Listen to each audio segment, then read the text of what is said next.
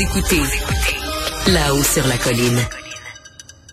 On l'a dit, le spectre du déclin du français hantait le discours d'ouverture du premier ministre Legault tout à l'heure. On en discute avec Ruba Gazal de Québec solidaire qui est avec nous au studio. Bonjour. Bonjour, Monsieur Antoine. Donc, oui, c'est ça. Donc, euh, critique en matière euh, d'éducation maintenant. Mais anciennement de langue française. Ben ah non, en fait, nous on est 11 députés, donc on a plusieurs dossiers éducation, culture, langue française et conditions féminines. Donc je garde mon dossier préféré, la langue française. Ben fabuleux. Ma première question porte là-dessus justement accueillir plus d'étudiants étrangers dans les établissements d'enseignement postsecondaire. Euh, ça a été pas mal euh, la, la, la, la, mesure que voulu mettre en relief là le premier ministre.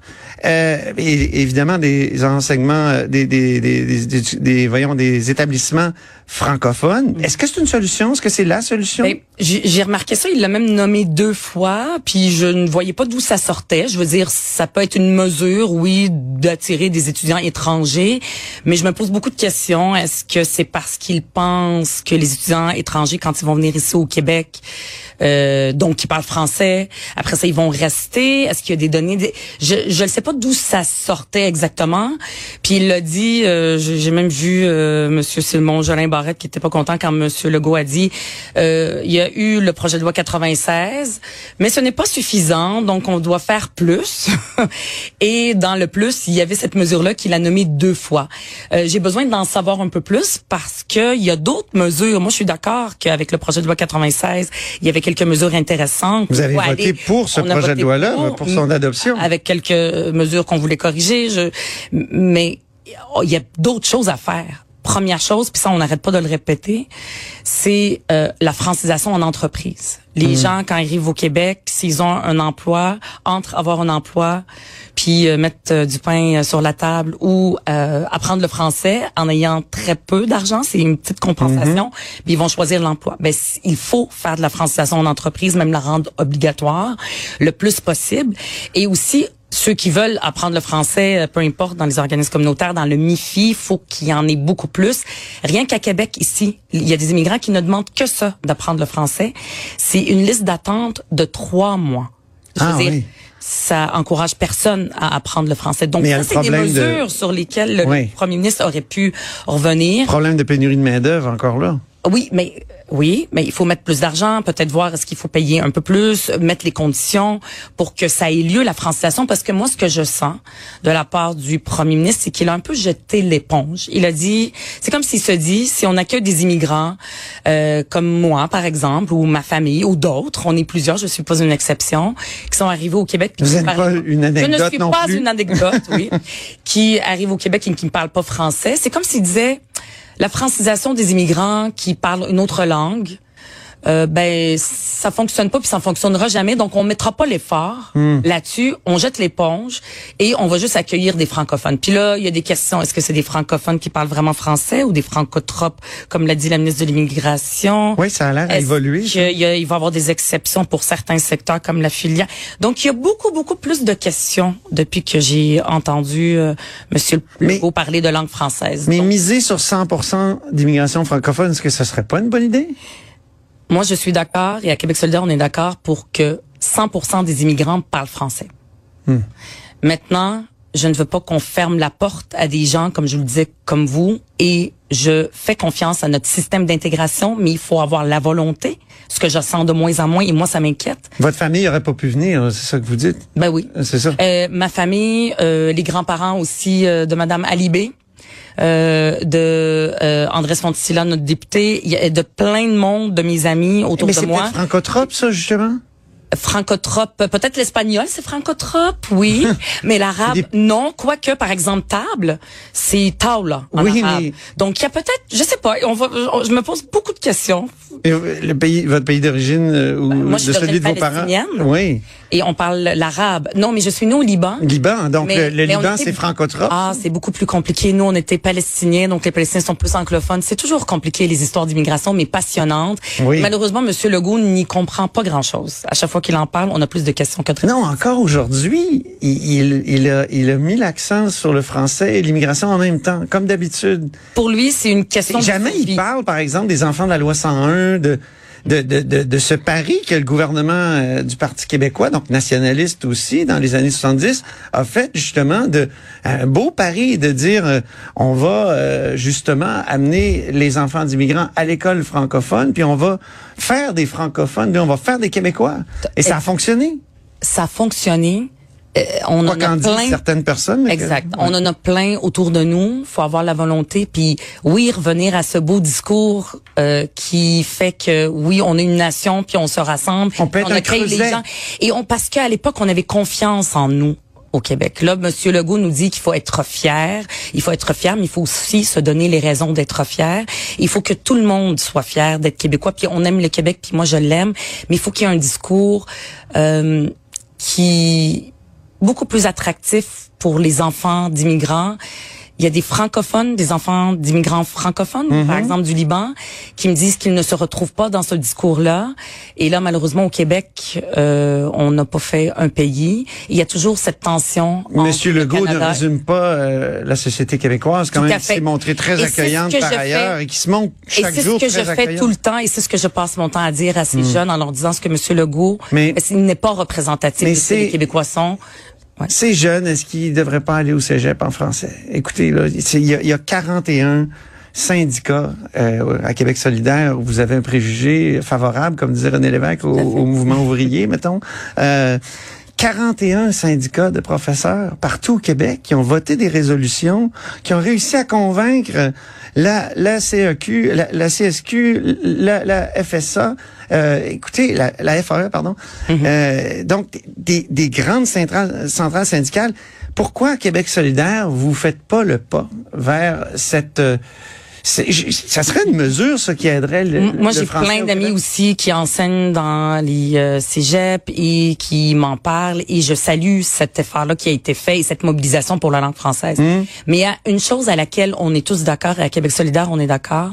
Il faut rendre encore plus attractifs euh, nos cégeps et aussi les universités francophones. Il n'y a rien pour les rendre plus Et- attrayants et- que de dire que vous êtes obligé d'y aller, un peu comme nos écoles secondaires et primaires, non? Puis, ben, une façon de le rendre encore plus attractif, nous, ce qu'on propose, c'est encore plus ambitieux, c'est de, et c'est écrit dans notre programme, dans notre plateforme, c'est de, de donner le financement euh, aux euh, universités et aux cégeps francophones et anglophones à la, à- en proportion euh, au poids démographique de chacune des communautés. 90% de francophones de tout le pourcentage total du montant. Évidemment, il faut les augmenter le financement des cégeps et des universités de façon globale.